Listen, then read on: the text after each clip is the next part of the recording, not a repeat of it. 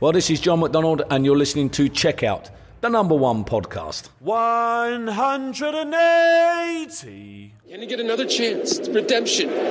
Treble 19. Double 12. Is he perfect this time? Yes! Ja, ihr habt gehört den neuen Data von Peter Wright bei den Kollegen von Sky Sports. Was für eine Premier League Zeit aktuell. Also nach dem Restart ist der Standard unfassbar hochgegangen, wie das fast schon zu erwarten war, wie das Robert Marjanovic erwartet hat hier bei uns im Checkout Darts Podcast. Ich bin Kevin Schulte und zugeschaltet auch diesmal Christian Rüdiger. Grüße. Grüß dich, Kevin. Hallo alle treuen Zuhörerinnen und Zuhörer. Ja, wie hast du die letzten Dartsabende verbracht? Also saßest du auch teilweise mit offenen Mündern da und hast gar nicht glauben können, was da für ein Standard gespielt wird?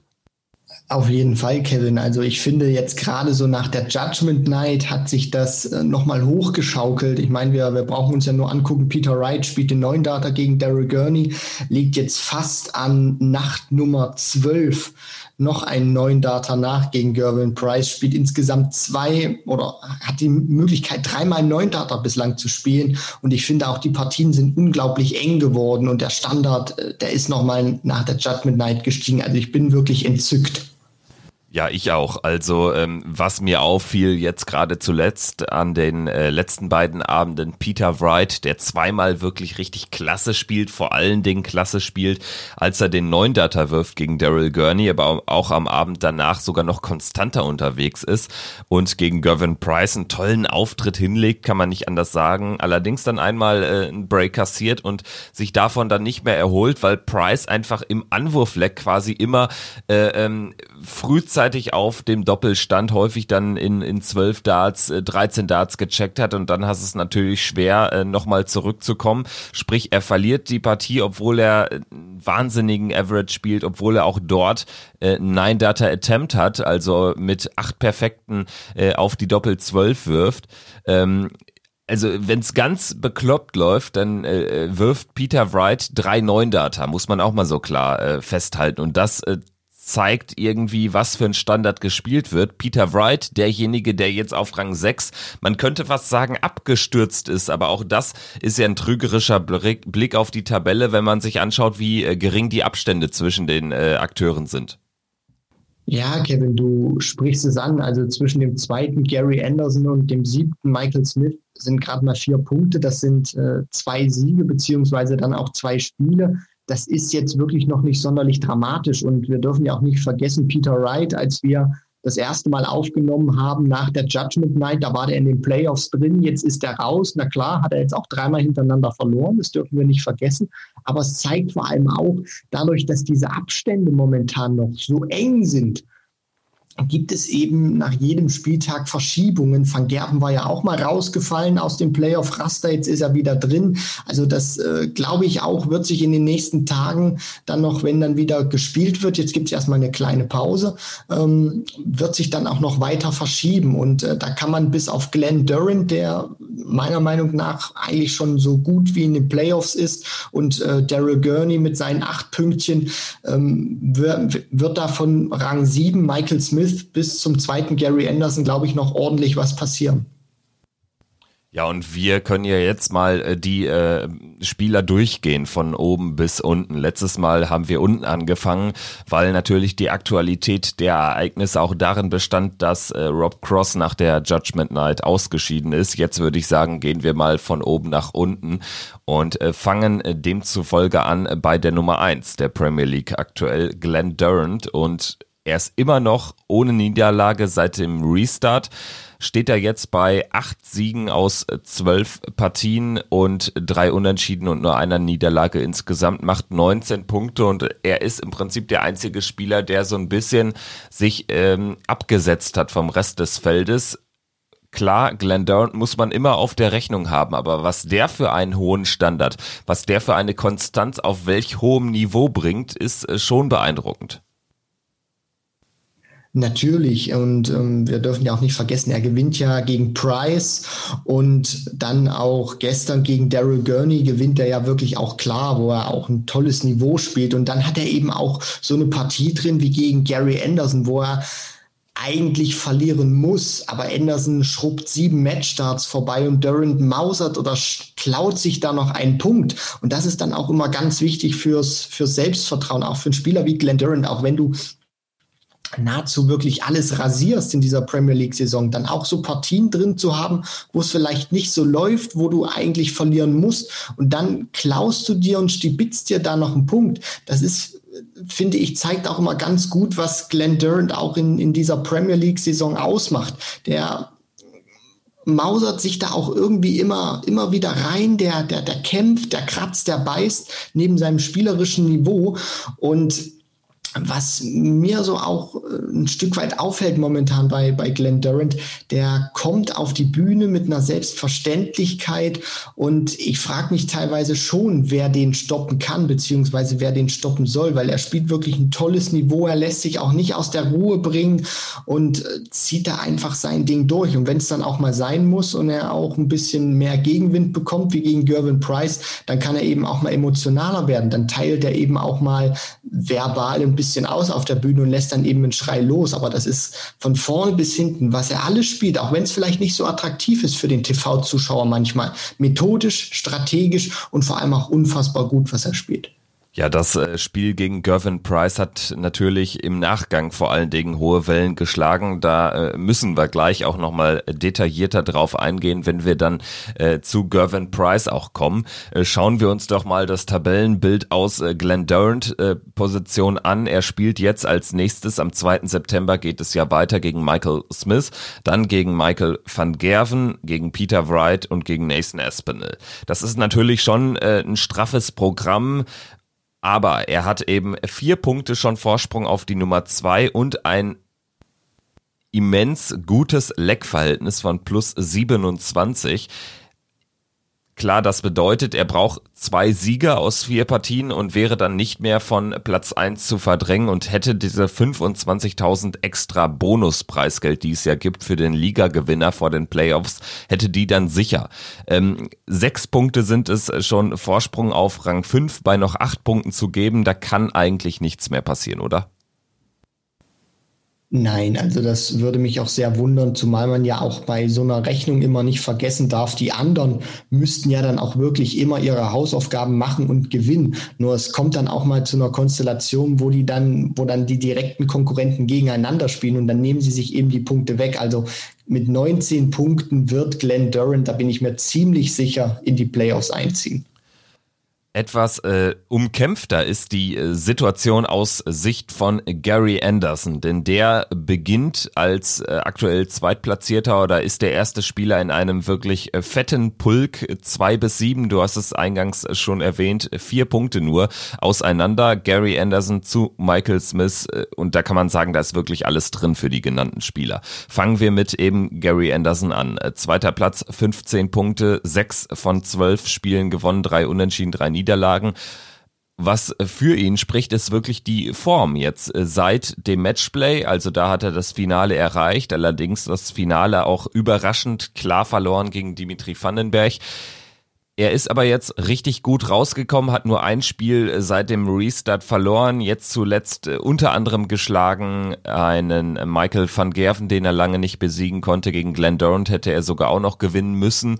Ähm, hat da sieben Matchstarts, glaube ich, waren es, äh, verpasst. Äh, am Ende nur ein Unentschieden. Gegen Peter Wright hat er gewonnen und ja, jetzt gegen Nathan Espinel ein ganz wichtiger Sieg und äh, du hast es gerade angesprochen, die äh, Partien gegen die direkten Konkurrenten, also gegen einen Nathan Espinel, gegen einen Peter Wright, dass er die gewinnt, das äh, bringt ihn da aktuell weit nach vorne. Ja, und vor allem auch die Art und Weise, wie Gary Anderson das momentan spielt. Ähm, ich will jetzt nicht sagen, überrascht mich, aber ich hätte es ehrlich gesagt auch nicht so erwartet, dass wir diesen Standard über diese Tage jetzt vor allem auch in dieser Konstanz vom Flying Scotsman sehen. Also bis ähm, an den, den zweiten Tag, wo er ja dann diese 1-7-Niederlage gegen Price kassiert, wo auf die Doppel wirklich gar nichts ging, ist das momentan eine sehr runde Sache von, von Gary Anderson. Und er hat es wirklich geschafft, nach dem Matchplay, nach der Summer Series sein Niveau wieder nach oben zu schrauben und freut mich ehrlich gesagt auch für ihn, dass wir diesen, diesen Standard jetzt von, von ihm sehen. Er hat die Darts gewechselt. Die stecken für mich auch wieder besser im Board als seine Noir-Darts, ähm, die er ja von, von Unicorn damals bekommen hat. Er ist mit dem Grip sehr zufrieden von, von den Dingern und spielt da auch wirklich ein tolles Niveau, hat für mich eine, eine tolle Körpersprache und ähm, lässt sich für mich auch nicht aus der Ruhe bringen. Peter Wright äh, spielt ein tolles Niveau vor, vor drei Tagen, führt mit 5 zu 2 und Anderson äh, zieht da eine Serie von, von sechs Legs gegen Peter Wright in der Form. Also das hat für mich auch nochmal unterstrichen. Gary Anderson muss sich wirklich in, den, in der Zeit vom Matchplay jetzt bis zur Premier League wirklich kräftig vors Board gestellt haben und sehr häufig und sehr viel trainiert haben, weil anders kann ich mir auch so eine Leistung vom Flying Scotsman nicht erklären. Und es freut mich wirklich, dass er jetzt da ist. Und dieses Format, was jetzt auch gespielt wird, glaube ich, kann ihm sogar ein bisschen helfen, weil jetzt ist er drin, jetzt ist er im Rhythmus und diese, diese Welle, die er jetzt hat, die kann er, glaube ich, auch reiten. Und das macht ihn für mich zu einem sehr gefährlichen Kandidaten, nicht nur in die Playoffs einzuziehen, sondern womöglich auch den Titel dann zum dritten Mal ähm, in seine Tasche zu stecken, auch wenn ich es am Anfang, Kevin, du, du weißt es ja, ihn nicht in den Playoffs gesehen habe, aber was er momentan zeigt, ist er für mich definitiv ein ganz heißer Playoff-Kandidat. Ja, zumal jetzt der Spielplan auch für meine Begriffe, wenn man sich den näher anschaut, für ihn spricht. Er kommt jetzt aus dieser Zweitagespause raus mit einem Auftritt gegen Daryl Gurney. Das ist der Spieler, über den sprechen wir am Ende auch noch, der eigentlich ja keine wirklich großen Chancen mehr hat, noch äh, wirklich was zu reißen. Danach spielt Gary Anderson gegen Michael Smith, gegen seinen Ex-Schützling, gegen den er eigentlich immer traditionell gut aussieht. Und dann würden noch Partien gegen Michael van Gerven und äh, zum Schluss der League Face gegen Gervin Price warten. Also ich würde auch sagen, Gary Anderson ist ein sehr guter ähm, Ausgangslage 15 Punkte. Das heißt, wir hatten bei Durant gesagt, seine 19, die reichen definitiv. Von daher könnte man sagen, zwei Siege noch und Gary ist definitiv dabei. Vielleicht reichen sogar drei Punkte, man weiß es nicht, weil ja eben auch äh, viele äh, Spieler unter ihm in der Tabelle sich gegenseitig Zähler wegnehmen werden. Aber Gary Anderson, ich denke, da sind wir uns einig, der reitet aktuell auch diese, diese Form und äh, wenn du einfach gut in Form bist, dann kommt dir der Modus, wie er aktuell ist, natürlich sehr entgegen. Das muss man festhalten. Ähm, kommen wir auf äh, Position Nummer drei in der Tabelle zu sprechen. Das ist Michael van Gerven, der einen ordentlichen Zickzackkurs hinlegt, tabellarisch gesehen. Er ist nach der ähm, oder oder vor der Corona-Pause als Tabellen Zweiter reingegangen in die Unterbrechung, ist dann direkt mal auf die Eins gesprungen, seitdem aber gab es einen Zickzackkurs. Zwei, vier, zwei, dann fünf einmal kurzzeitig, also außerhalb der Playoff-Ränge und jetzt nach seinem Sieg gegen Michael Smith Rang drei. Also Michael van Gerven überrascht uns irgendwie doch weiter, weil er einfach äh, viele Partien verliert. Fünf Niederlagen aus zwölf Partien, das ist eine Menge für ihn.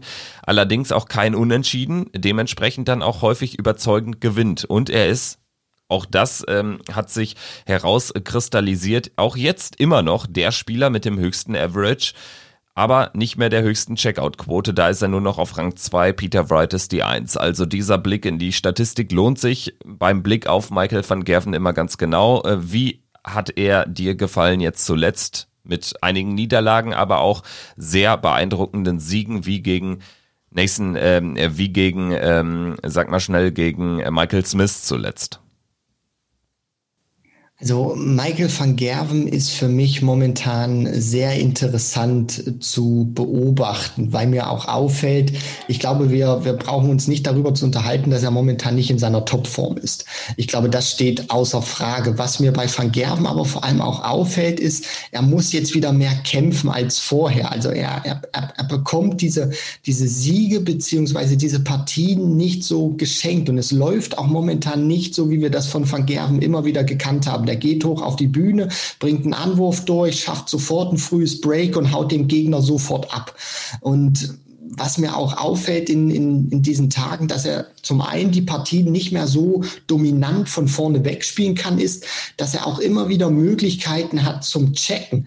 Ein Dart in der Hand auf dem Doppel, wo er in der Vergangenheit immer brutal stark war, die lässt er plötzlich aus und eröffnet natürlich so seinen Gegnern damit die Möglichkeiten und packt auch in diesen wichtigen Momenten nicht immer zu. Natürlich greift er manchmal äh, weiterhin sehr stark zu, aber er ist nicht immer da, so wie, so wie wir das früher von ihm kannten. Und das hat dann eben auch zur Folge, dann kommt eben alles zusammen. Die Form ist momentan nicht so perfekt. Er nimmt diese wichtigen Möglichkeiten nicht immer raus und kann die Partien auch nicht so dominant von vorne wegspielen und muss dann eben mehr kämpfen. Und da sieht man jetzt eben auch Van Gerven, ist eben nicht nur dieser Dominator, sondern es gibt dann auch diese Momente wie, wie gegen Nathan Aspinall. Das war für mich eine sehr eindrucksvolle Partie, wo er eben auch gezeigt hat, er ist auch ein Beißer, er ist ein Kämpfer, er kann diese Frustmomente, die er auch produziert momentan, auch wenn es nicht so toll läuft, kann er wegstecken und kann trotzdem weiterhin super spielen. Dann kassiert er natürlich die, die Niederlage gegen Price, aber kommt dann am nächsten Tag gegen Smith wieder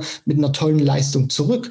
Also ich finde, Michael van Gerven kommt momentan ein bisschen mehr über den Kampf. Aber wenn er so eine Phase dann auch wieder durch, durchläuft und übersteht und dann wieder an, an seine richtig tolle Form herankommt, dann wird es auch wieder schwierig für, für den Rest werden, weil er ist momentan klar, nicht das Maß aller Dinge, aber er ist immer noch ein Spieler, der einen außergewöhnlichen Standard spielen kann. Ja, da sprichst du etwas ganz Entscheidendes an. Ich bin nämlich auch der Auffassung, dass man bei Michael van Gerven immer wieder betonen muss, der kann in der größten Krise der letzten Jahre stecken und das ist letztendlich ja so aktuell gegenwärtig. Und trotzdem ist er ein Spieler, den du erstmal besiegen musst. Das ist nicht leicht, das erfordert einiges von dir und wir haben es jetzt gesehen, dass er eben dann auch jetzt nicht vier, fünf Mal hintereinander verliert. Also das kann man bei Michael van Gerven einfach gar nicht erwarten. Er holt dann den Sieg gegen Michael Smith in dem Beispiel, auch mit einem wirklich guten Auftritt dazwischen, was ich eben kurz angerissen hatte, ähm, war dann doch der Sieg gegen Nathan Espinel. Das stimmte ja, das war äh, der zweite Sieg jetzt äh, zuletzt unter den letzten Auftritten.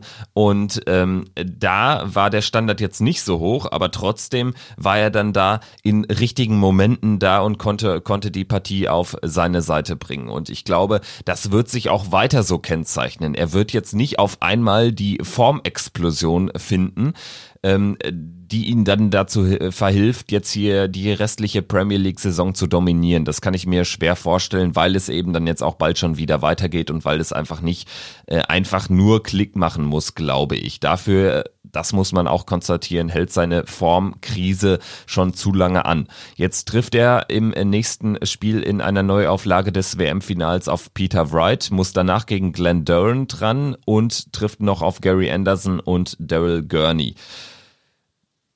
Holt er die nötigen Punkte? Fragezeichen. Schwierige Frage, Kevin. Wirklich ganz schwierige Frage. Das Match gegen Peter Wright, da müssen eigentlich beide gewinnen. Gerade jetzt Peter nach, nach den drei Niederlagen, Durant, Anderson. Also du kannst auch auf formschwächere Spieler treffen. Daryl Gurney, das ist auch einer, der ihn schon ärgern konnte. Also ich setze da wirklich noch ein großes Fragezeichen hin. Es ist für mich ausgeglichen. Wenn du mich jetzt fragst und festnageln möchtest, sage ich jetzt mal, er holt nicht die nötigen Punkte. Ja, das wäre natürlich ein Kracher, wenn Michael van Gerven tatsächlich rausgeht. Ich bin anderer Meinung. Ich glaube, dass er die nötigen Punkte holen wird. Gegen Gary Anderson zum Beispiel äh, sah er eigentlich immer gut aus. Ich glaube nicht, dass er in kurzer Zeit zweimal verliert.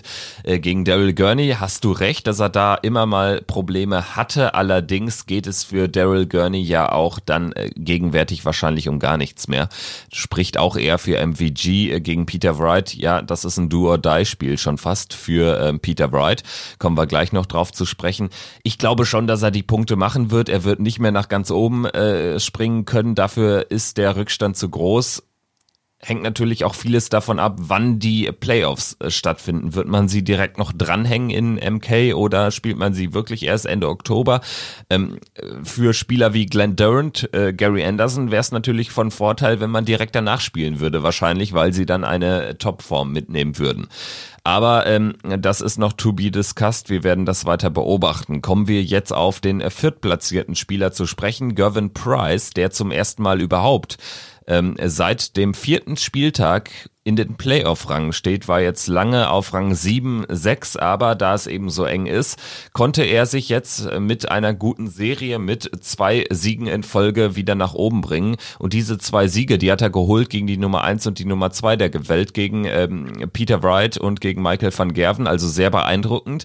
Davor allerdings war es gegen Glenn Durant ein nicht ganz so guter Auftritt, eine völlig verdiente Niederlage und vor allen Dingen war sein Verhalten nach dem Spiel für meine Begriffe völlig inakzeptabel. Also ich äh, möchte mal so, so ein kleines Plädoyer für, für Gervin Price sprechen. Ich mag seine Art und Weise, wie er, wie er Dart spielt. Ähm, dieses, dieses Pushen, diese Energie, die er immer auf, auf die Bühne bringt und auch diese Verbissenheit, die gefällt mir. Was mir nicht gefällt, ist ähm, dieses Nachtreten teilweise auch immer wieder. Und da gebe ich dir auch recht, Kevin, das ist vollkommen inakzeptabel, was er dann immer in den sozialen Netzwerken dann auch äh, macht. Und gegen Glenn Durant hatte, für, hatte das für mich noch mal eine andere Stufe erreicht. Und irgendwann finde ich auch, ist es auch gut und dann muss man das auch nicht mehr weiter tolerieren oder dann kann man nicht mehr sagen, ja, in der Hitze des Gefechts, weil das ist ja jetzt schon mehrfach passiert. Er hat sich mit Peter Wright bei der WM angelegt, er hat sich mit, mit Gary Anderson beim Grand Slam damals angelegt, 2018 und mit, mit Derek Gurney damals in, in, in der Premier League, Corey Cadby bei den World Series of Darts Finals. Also die Liste ist lang und gerade jetzt auch ähm, in den vergangenen Monaten, wo das auch bei der WM war gegen Peter Wright, da kam ja dann auch diese Entschuldigung dann einen Tag später oder ein paar Tage später dann über die sozialen Medien. Jetzt hat er es gegen Durant am Tag, Tag danach auch wieder gemacht. Ich finde, dass das wirkt dann irgendwann auch nur noch ein bisschen ich will, will, jetzt nicht sagen image polierend, aber es hat auch irgendwie dann so einen abnutzenden Charakter, wenn du dich halt auf der Bühne wie ein Arsch verhältst und dann sagst, ja, ich sollte die Finger von Social Media lassen und nicht direkt danach irgendwas reintippen, ja, dann lass doch auch äh, zukünftig und äh, mach nicht in der Hitze des Gefechts irgendwas und ruder dann einen Tag später zurück. Natürlich hat er das vielleicht nicht so gemeint, wie er das dann gesagt hat, nur dann muss er das auch nicht immer wieder gleich breit treten auf den sozialen Netzwerken und dann ein paar Tage später kommen und sich dann entschuldigen, weil das wirkt dann irgendwann auch so, äh, hat einen Abnutzungscharakter und wirkt dann auch für mich irgendwann nicht mehr ernst gemeint. Deswegen ähm, toller Spieler, toller Charakter, aber das, was er immer wieder auf, auf den sozialen Medien ablässt, geht gar nicht und vor allem auch die Art und Weise, wie er sich ja über Durant beschwert hat. Also für mich gab es da keinen Grund, äh, stumm zu machen. Er war wahrscheinlich ein bisschen sauer über seine eigene Leistung, aber das muss er dann nicht an Glenn Durant auslassen. Ja, vor allen Dingen in was für einer asozialen Art und Weise. Ich muss ja schon konstatieren, dass er auf der Bühne fast ein bisschen gemäßigter auftritt mittlerweile. Äh, diesen ganzen Stress, den er produziert, den verlagert er dann eben in die sozialen Medien und dort dann bei Facebook irgendwie so einen wirklich dann doch herablassenden Kommentar abzusetzen und vor allen Dingen dann einen beleidigenden, einen wirklich beleidigenden Kommentar in Richtung Glenn Durant äh, zu liken von einem äh, äh, Facebook-Nutzer, der da unter Prices Beitrag kommentiert hat. Das ist dann echt schon eine kindische Art und Weise. Und was mich dann auch wirklich nervt, ist, dass im Nachgang ähm, immer dann eine Entschuldigung kommt. Das ist, äh, das ist, das ist ja so, sozusagen die Ehrenrettung. Die kommt dann einen Tag später meistens äh, und auch in diesem äh, Beispiel kam sie gerade noch rechtzeitig, weil äh, Glenn Durant jetzt auch inzwischen reagiert hat und gesagt hat, wir haben gesprochen, ist jetzt für ihn erledigt die, die Nummer. Aber ähm, was ich dann bemerkenswert finde, ist dann, dass er dann immer noch ähm, viele Leute diesen dieses ganze Vorgehen äh, von Price verteidigen und dann äh, sagen, ja toll, dass du dich entschuldigt hast, wahrer Sportsmann so ungefähr, muss man sich die Kommentare mal durchlesen. Ich weiß, Kommentare sind nicht alles, aber ich denke, sie bilden da schon so ein bisschen äh, etwas ab, ähm, wie man dann Gervin Price auch begegnet und was ich unfassbar schade finde für alle anderen, wenn wir jetzt mal von den sieben anderen noch teilnehmenden Premier League Spielern sprechen da fällt mir aktuell keiner ein, ähm, der so agiert nach Niederlagen und sich dann auch erstmal entschuldigen muss. Eigentlich sind doch diejenigen die viel geileren Sportsmänner, die sich gar nicht erst entschuldigen brauchen, weil sie wie ein Michael van Gerven die Schuld immer nur bei sich selbst suchen.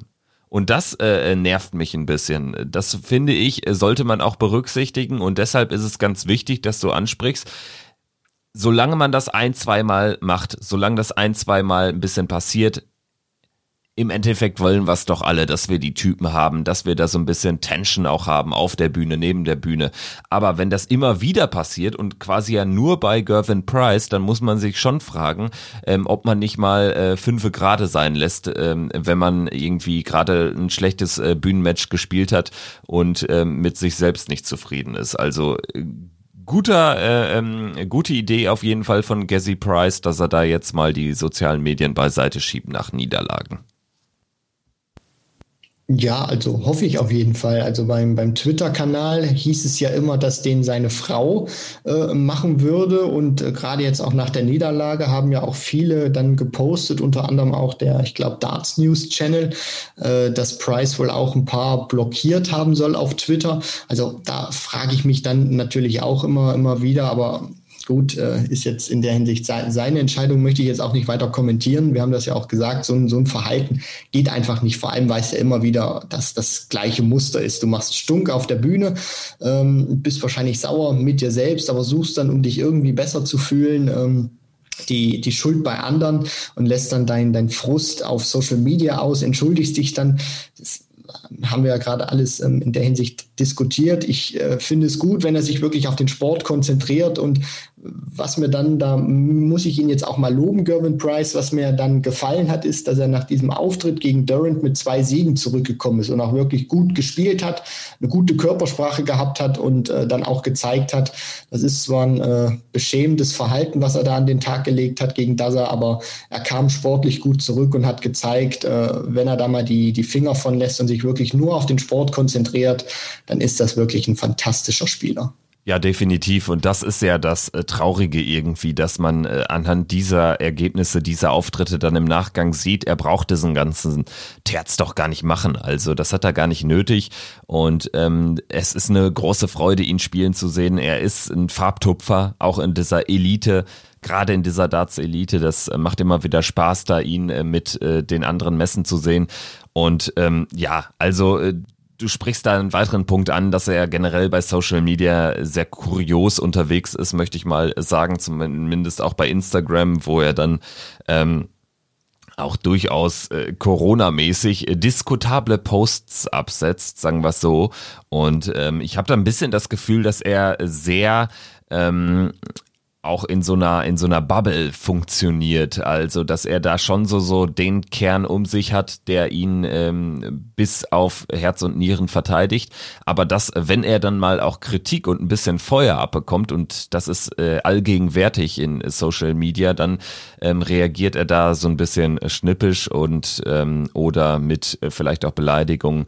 Das äh, finde ich insofern irgendwie ein bisschen fragwürdig, aber ähm, ich denke er ist auch immer noch nicht so lange dabei wie der ganze Rest in der Elite äh, in der Dartswelt. Vielleicht wird er da auch ähm, mit der Zeit einfach noch ein bisschen mehr lernen. Bleibt abzuwarten. Schauen wir jetzt mal auf die Spieler fernab der Playoff-Ränge. Gavin Price äh, hat sich jetzt in eine gute Ausgangsposition gebracht, steht bei 13 Punkten, ist aber oder hat äh, drei Spieler im Nacken, äh, allen voran Nathan Espinel, ebenfalls 13 Punkte, nur wegen der schlechteren Leckdifferenz gegenüber Gervin Price aktuell außerhalb der Playoff-Ränge. Ähnlich wie bei Michael van Gerven ist das aber ein Zickzackkurs, äh, war zuletzt auch äh, an Rang 2, ist jetzt an, Rang, äh, an Spieltag 12 von Platz 2 auf 5 zurückgefallen und ähm, es dürfte bis zum letzten Spieltag spannend bleiben, ob Nathan Espinel den Sprung in die Playoffs äh, schafft.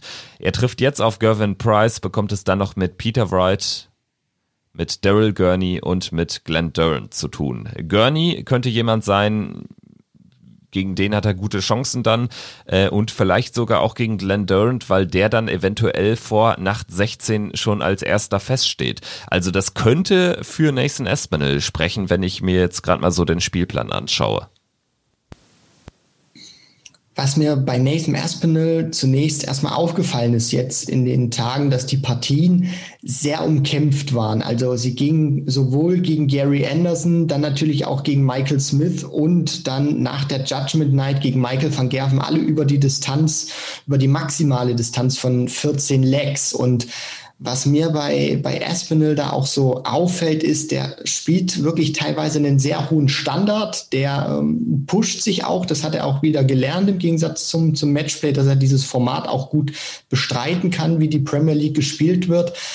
aber er hat für mich auch teilweise wirklich ein paar Momente drin oder Schwankungen drin, wo er dann eben auch mal nichts trifft, beziehungsweise auf die Doppel nicht zumachen kann und äh, auch wirklich sehr, sehr viel beißen und, und kämpfen muss. Und ich bin wirklich gespannt, wie er das jetzt weitermacht über die, die nächsten Tage. Er ist für mich wirklich schwierig einzuschätzen. Er hat 13 Punkte, aber er hat eine deutlich schlechtere Leckdifferenz als Gervin Price. Also Nathan Aspinall ist für mich wirklich schwierig einzuschätzen, weil der für mich momentan ein bisschen mehr über den Kampf kommt als über die spielerische Klasse.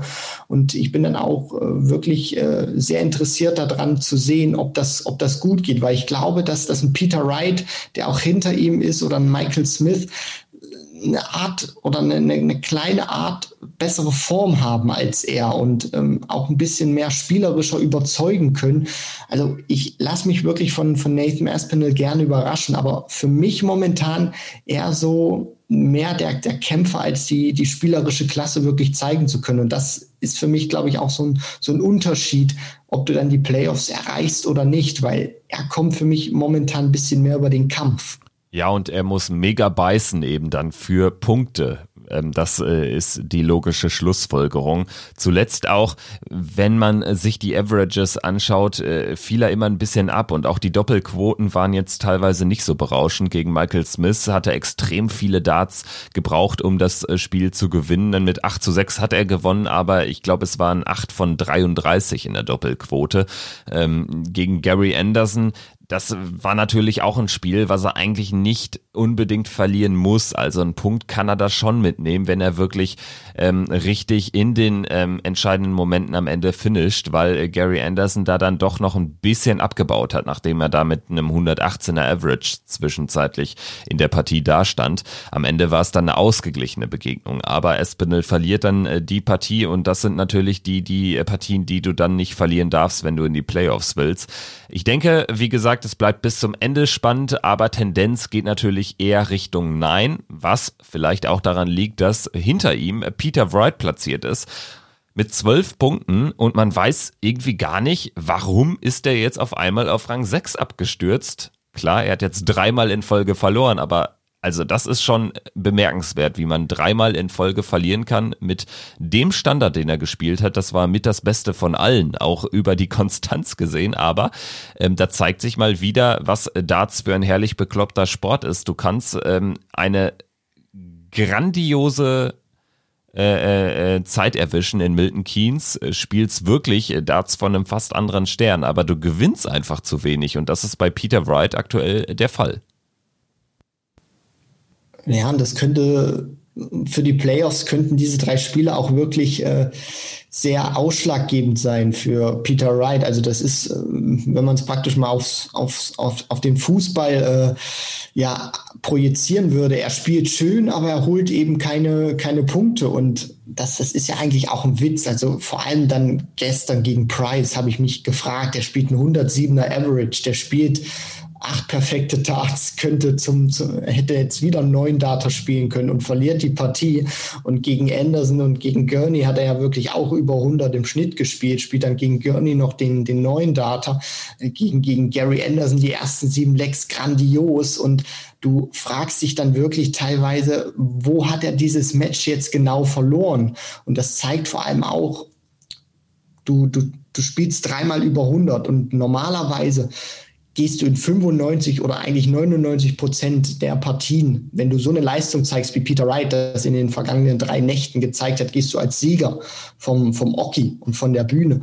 Und jetzt kann er daraus nicht mal einen Sieg holen. Und das zeigt zum einen natürlich, das Niveau ist unfassbar stark, aber das zeigt auf der anderen Seite auch, auch wenn Peter Wright überragend gespielt hat, er hat irgendwo immer im Match einen Fehler gemacht, beziehungsweise ein paar kleine Fehler gemacht, die dann bestraft wurden und ausschlaggebend waren und die er dann am Ende trotz seiner tollen Leistung nicht mehr ausbessern konnte, weil der Gegner dann eben auch den Standard gespielt hat. Aber das zeigt vor allem auch, du kannst so toll spielen, wie du willst. Machst du einen Fehler auf diesem Niveau, dann kann dich das schon die Partie kosten. Und das, finde ich, ist bei Peter Wright in den vergangenen drei Nächten wirklich ausschlaggebend gewesen. Er hat vielleicht eine Mühe an den Fehler gemacht und er wurde sofort bestraft und er kam dann nicht mehr hinterher. Ja, genau das ist nämlich wichtig zu erwähnen, äh, dass jeweils seine Gegner auch sehr stark waren und äh, dann eben auch sich nicht zweimal haben bitten lassen, wenn es Möglichkeiten gab. Und wenn du dann ähm, trotz deines starken Auftritts dann auf Gegner triffst, die das so ausnutzen, ist das natürlich besonders bitter und das macht es ihm jetzt, glaube ich, auch echt schwer. Also er braucht im Prinzip ja fünf, sechs Punkte, um die Playoffs noch zu erreichen. Und ähm, wenn er es nicht schafft, muss man ja schon sagen, dann ist das schon ein merkwürdiges Ausscheiden, weil eigentlich äh, zeigen äh, die Statistiken, dass er dabei sein müsste. Also gegenwärtig ist er mit Michael van Gerven derjenige, der den höchsten Average spielt und er ist sogar bei der Checkout-Quote die Nummer eins und das ist ja auch ein ganz, ganz wichtiger Indikator. Wir werden das weiter beobachten, ob es äh, Peter Wright noch schafft. Schauen wir jetzt auf Rang 7 in der Tabelle mit 11 Punkten, also zwei Zähler, ein Sieg hinter äh, dem Playoff Rang 4 ist Michael Smith und ähm, ja, der droht zum zweiten Mal in Folge die Playoffs zu verpassen. Enttäuschender siebter nur, allerdings äh, ist da ja noch ordentlich Luft nach oben, was äh, die Tabelle betrifft. Da geht noch einiges. Im Prinzip muss man bei einem Michael Smith auch immer davon ausgehen, dass er jetzt mal Durant schlägt, dass er danach vielleicht gegen Anderson einen Punkt mitnimmt und dann gegen Gervin Price noch gut aussieht und dann hätte er noch sein Endspiel gegen Peter Wright. Ich denke, es geht darum, dass Michael Smith am letzten Spieltag noch die Chance hat, weiterzukommen. Dann ähm, ähm, könnte er ja dann vielleicht wirklich noch den Weg in die Playoffs finden. Aber ähm, wie ist so deine Tendenz? Also meine Tendenz geht eher in die Richtung, dass der Bully Boy es nicht schaffen wird in die Playoffs, weil er für mich einfach vom Gesamtpaket her zu schwankend unterwegs ist. Da hat er wirklich immer wieder tolle Partien drin, wo er dann auch gewinnt aber er kann dann auch eben diese Partien gegen die direkten Konkurrenten dann nicht zumachen, wie gegen Van Gerben, wo er dann eben 8-5 verliert oder gegen Nathan Aspinall 6 zu 8. Das sind dann eben auch Partien, gerade wenn du dann eben wie Smith jetzt auf Platz 7 stehst mit 11 Punkten, die musst du dann eben auch zumachen, weil sonst droht es dir und er ist jetzt eben in, in dieser Phase, wo er eben jetzt am nächsten Spieltag wirklich gewinnen muss. Ansonsten fährt dieser Zug, der da vor ihm ist, einfach ab und dann wird der Rückstand einfach zu groß und die Spiele werden dann und vor allem auch die Punkte zu wenig, die er dann noch holen kann, um dann eben diesen, diesen Rückstand, den er hat, aufzufressen. Und für mich wird entscheidend sein, du, du hast es ja auch gerade angesprochen, Kevin, das ist ein Spieler, der kann jeden, jeden auf dem Circuit, auch Michael van Gerven überfahren, wenn er wirklich absolut in, in Form ist. Und für mich ist er vom, vom Scoring her vor der Judgment Night sogar besser gewesen. Aber dieses Scoring kann ja, kann ja wieder kommen. Für mich wird entscheidend sein. Und das zieht sich in diesen Tagen von Milton Keynes wirklich durch die Leistung des, des Bully Boy. Wie sieht's mit ihm beim Checken aus? Weil er hat immer wieder Möglichkeiten, wo er dann auch teilweise drei, sechs Starts auch mal an einem Doppel vorbeischrubbt. Und das kannst du dir auf dem Niveau nicht äh, erlauben. Ich meine, wenn, wenn Peter Wright mit einem 107er Average und einer wirklich guten Doppelquote gegen Price schon verliert, äh, dann, dann kann sich der Bully Boy auch nicht erlauben, ähm, eine, eine Doppelquote zu haben, die unter 30 Prozent liegt. Also für mich wird wirklich entscheidend sein, kann er diesen Wert aus gutem Scoring und einer wirklich guten Doppelquote zusammenbringen. Ähm, und wenn er das, das schafft, dann hat er noch die Möglichkeit, sich ranzuspielen. Wenn er das aber nicht hinbekommt, dann wird er für mich auch keine Möglichkeiten mehr auf die Playoffs haben, weil dafür ist die Qualität vor ihm einfach zu gut. Ja, und ich gehe damit, ich äh, sehe ihn auch nicht in den Playoffs, genau wegen dieser miserablen Checkout-Quote im Vergleich zu den anderen, denn äh, Michael Smith steht bei 35 Prozent und das ist klar der schlechteste Wert. Demgegenüber stehen 52 180er über das gesamte Turnier, über die gesamte Liga, über zwölf Spieltage gesehen. Und das ist der Topwert in der Premier League. Also das ist äh, schon sehr beeindruckend, ähm, dass er es einfach nicht hinbekommt, dann Lex auch äh, zu checken, äh, die er von vorne wegspielt. Und das bricht ihm so ein bisschen das Genick. Und was hinzukommt, er ist für mich der wirklich einzige Spieler von diesen Top-Klasse-Leuten, der sich nicht richtig im Griff hat, was so seine seine Emotionen äh, betrifft auf der Bühne, also was so ähm, äh, das Thema Schwäche zeigen betrifft, weil er immer wieder dann mit sich selbst hadert und da haben wir schon oft drüber gesprochen, dass das natürlich auch äh, Gegnern signalisiert, Mensch, den packe ich jetzt, den packe ich noch oder den äh, ähm, kicke ich jetzt wirklich raus? Und äh, ich glaube, da muss er wirklich noch arbeiten, weil das äh, ist dann vielleicht auch ein Unterschied, der ihn äh, von der absoluten Top-Elite über zwölf äh, oder 16 Premier League-Spieltage trennt, für meine Begriffe. Wie siehst du das? Ähnlich wie du, Kevin, weil wenn du so wie der Bully Boy mit dir selbst beschäftigt bist, dann nimmst du natürlich auch den Fokus von deinem eigentlichen Spiel raus, weil du dann immer wieder beschäftigt bist. Warum treffe ich jetzt die Triple 20 nicht? Warum kann ich jetzt wieder dieses Leg nicht checken mit dem ersten Dart? Und dann nimmst du wirklich auch die Konzentration von deinem eigentlichen Arbeitsgeschehen, von deinem eigentlichen Geschäft, was du da wirklich gerade an Bord verrichten möchtest. Und das ist nicht sonderlich förderlich. Und das zeigt vor allem auch immer wieder den, den Gegner, gerade auch Leuten wie Van Gerven. Der Bully Boy beschäftigt sich mit vollkommen anderen Dingen und jetzt kann ich ihn mir greifen, jetzt kann ich ihn mir packen. Und was, glaube ich, das, das Grundproblem davon von Michael Smith ist, ist, dass der am Practice Board wohl unfassbar gut spielen muss und es nicht schafft, diese Leistung dann auch vom Practice Board auf die Bühne zu, zu transportieren in dem Maße und dann auch immer wieder mit sich hadert und dann auch diese Leistung, die er eigentlich von sich selbst erwartet, die er im Training wahrscheinlich auch spielt, an dieses Niveau dann nicht heranzukommen. Damit kommt er wahrscheinlich nicht zurecht und hadert dann auch wirklich, dass das sieht man ja auch wirklich manchmal bei, bei Momenten, wo er dann High Finishes rausnimmt oder äh, drei oder gefühlt drei Meter nach, nach rechts oder links gehen muss, um dann den dritten Dart noch ins Doppel zu hauen. Und dann macht er den rein und geht ohne Regung zum Board, weil er das einfach als selbstverständlich hinnimmt, weil er das eben im Training immer wieder macht, immer wieder diese kranken Sachen produzieren kann und auf der Bühne eben nicht. Und damit scheint er für mich wohl nicht so klar zu kommen, dass er an dieses Niveau was er gewohnt ist zu spielen, was er von sich selber erwartet, nicht immer in diesem Limit rankommt, was er selber ähm, sich als Ziel gesteckt hat. Und daran muss er arbeiten. Halten wir fest, es gibt ein paar Hausaufgaben für Michael Smith, äh, trotz seines schon hohen Niveaus, dass er das noch weiter konservieren kann. Da muss er noch ein bisschen was für tun. Äh, das macht es ihm auch schwierig, äh, noch die Playoffs zu erreichen. Ich denke, die ersten zwei Spiele jetzt am 2. und 3. September nach dieser kurzen Pause, die werden entscheidend sein. Da braucht er drei Punkte, sage ich jetzt einfach mal, gegen Dazza und gegen Gary Anderson. Und das sind die formstärksten Spieler aktuell. Also dementsprechend ähm, könnte das schwierig werden, weil die beiden ja äh, gerade wirklich nicht viel äh, liegen lassen in dieser Liga. Äh, schauen wir jetzt auf die rote Laterne, die hat äh, Daryl Gurney inne. Ich denke, ähm, da haben wir jetzt auch nach der Judgment Night schon lang und breit drüber diskutiert. Er wird froh sein, dass er überhaupt noch mitspielen darf, dass er Rob Cross noch hat abfangen können. Jetzt ist dann aber auch der Zug für ihn abgefahren. Er bräuchte, wenn man realistisch das Ganze betrachtet, eigentlich vier Siege aus den letzten vier Spielen.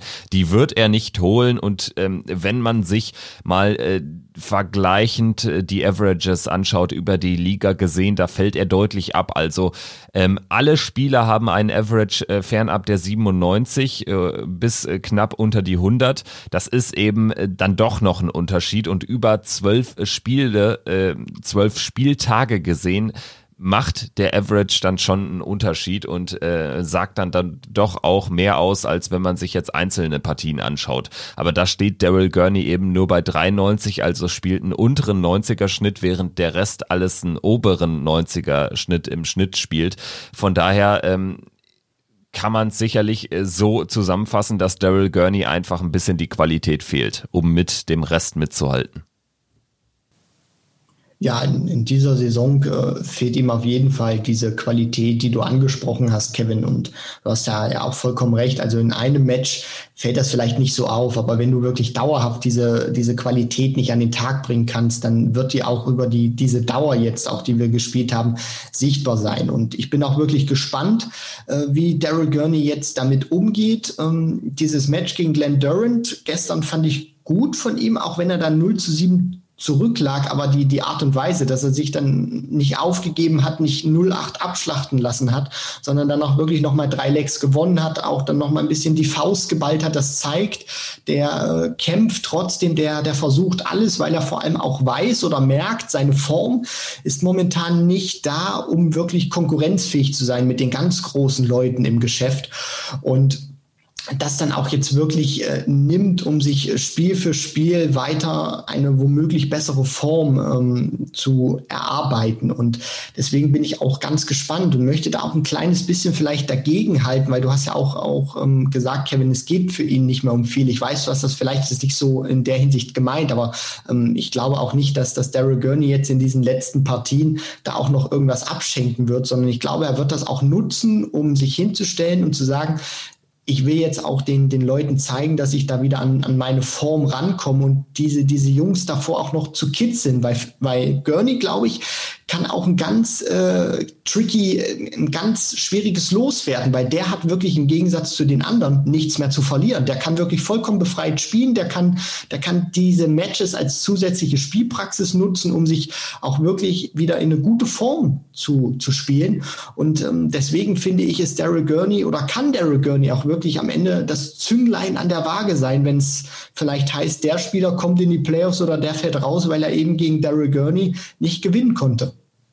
Ja, und wir haben es jetzt in Person von Peter Wright ja eh schon gesehen, äh, der dann eben auf einen äh, starken Daryl Gurney getroffen ist an dem Abend und aus der Partie jetzt null Punkte mitgenommen hat. Und das äh, bricht ihm womöglich das Genick. Also dementsprechend, ja, äh, stimme ich dir zu, ähm, bleibe aber natürlich dabei, dass äh, Daryl Gurney jetzt auch wirklich nur noch darum spielt, ähm, was heißt nur noch, das ist ja ein großes Glück, dass er überhaupt noch spielen darf und diese Matchpraxis auf hohem Niveau beginnt, äh, bekommt kommt, aber eben nur noch spielt für diese Matchpraxis und sich im Prinzip jetzt an den letzten vier Premier League Abenden schon äh, stehlen kann für das, was so in diesem Jahr noch kommt, dartsmäßig. Also das ist so, so äh, mein Eindruck. Und ähm, es wird auf jeden Fall spannend bleiben, auch äh, wie es mit Daryl Gurney weitergeht. Aber natürlich dieses Rennen um die Playoff-Ränge, ähm, das verspricht eng zu bleiben bis ja zu den letzten Spielen des letzten Spieltags. Also das äh, macht richtig Laune, da habe ich schon richtig Bock drauf. Und bevor wir die Folge beenden, ganz schnell von dir, welche vier Spieler sehen wir in den Playoffs und in welcher Reihenfolge? Ähm, Nummer eins Glenn Durant, Nummer zwei Gary Anderson, Nummer drei Gervin Price und Nummer vier Michael van Gerven. Ja, da wäre ich auch fast mitgegangen. Ich äh, halte dann äh, äh etwas dagegen, sage Durant die Eins, die zwei äh, Michael van Gerven die drei, ähm, Gary Anderson und die Nummer vier Gervin Price. Also ein bisschen vertauscht, aber die gleichen Spieler auch in den Playoffs. Ich glaube wirklich, dass es Peter Wright nicht mehr schaffen wird.